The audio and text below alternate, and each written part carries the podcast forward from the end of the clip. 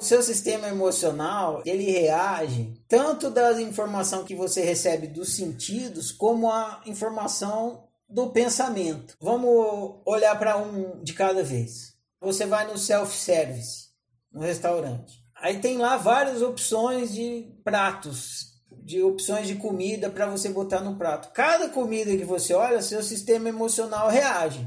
Tem um que ele fala, hum, que delícia, né? Aí você sente prazer só de olhar aquele prato.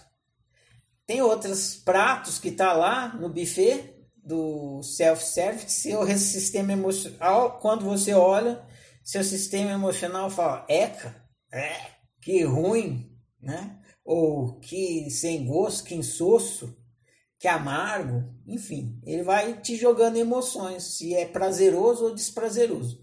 Então, seu sistema emocional vai reagir ao que os seus sentidos estão te informando. Agora, você pensa coisas também.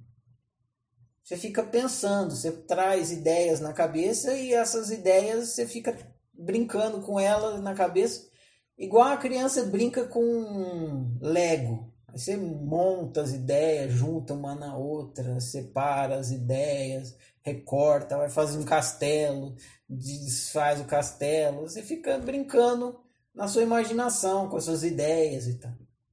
Igualmente, seu sistema emocional reage a isso. Você pensa numa coisa, seu sistema emocional reage.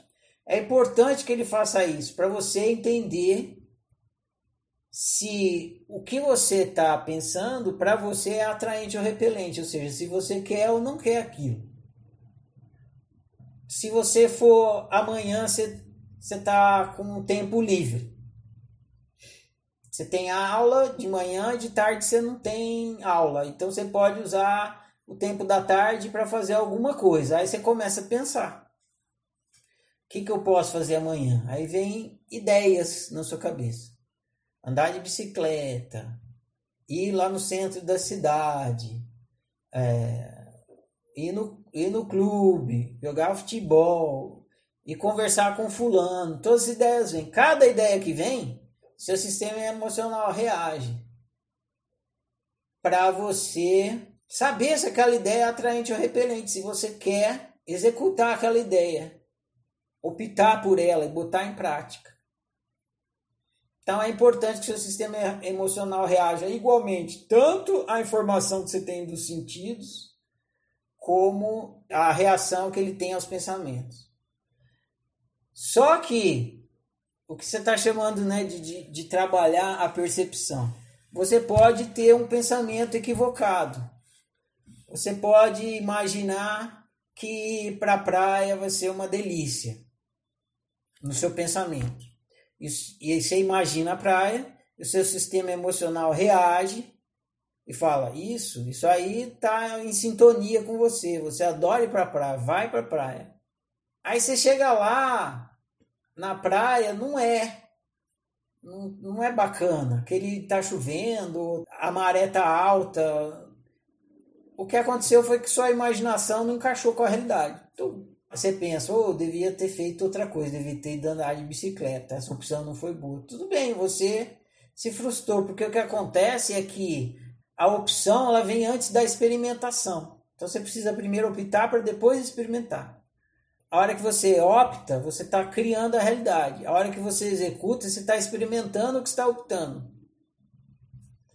E pode ser que você ache que uma coisa está de acordo com a sua unicidade e não está. E se na hora que você experimenta essa coisa não está de acordo com a sua unicidade, é, vamos pegar um outro exemplo. Você conhece uma menina e acha que ela vai fazer um par legal com você. Ah, eu vou namorar essa menina que a gente vai ser um par legal. Mas como a opção antecede a experimentação, você decide propor ela para namorar com você. E aí vocês começam a namorar. E na hora que vem a parte da experimentação, vocês percebem que você não tem a ver. Você não, não encaixa. Você não, estava equivocado. Você achou que dava um bom par, que dava uma, um, uma boa química ali, mas não dava. Então aquela realidade não está de acordo com a sua necessidade. Isso é bom porque você vai calibrando o que você chamou de percepção. Você pega a experiência frustrante é, desagradável e usa ela para falar: oh, eu errei daquela vez por causa disso, então na próxima opção eu vou optar melhor porque eu já tenho é, know-how da opção anterior. E assim você vai adquirindo know-how em cada vez optar melhor, ou seja, cada vez optar mais em acordo com a sua unicidade. Não dá para você alterar o funcionamento do seu sistema emocional. Ele é igual uma bússola, ele sempre vai apontar para o norte e para o sul. Ele sempre vai fazer o que ele faz, sempre vai reagir. Em relação ao que você acredita, principalmente. Só que quem acredita é você. Então você usa o seu sistema emocional para melhorar o seu sistema de crenças. Porque nesse você pode atuar. Você pode atuar no seu sistema de crenças. Só que você não pode atuar no seu sistema emocional. Ele funciona sempre do mesmo jeito. Então você usa ele para ir melhorando o seu sistema de crenças. Quando tem, ah, essa crença estava equivocada, eu achava isso, não sei o quê. E aí você vai cada vez mais melhorando o seu sistema de crenças. Quanto mais você melhora o seu sistema de crenças, quanto mais você alinha o seu sistema de crenças com a sua unicidade, melhores opções você faz, é, melhor a qualidade da sua realidade, ou seja, você vive melhor.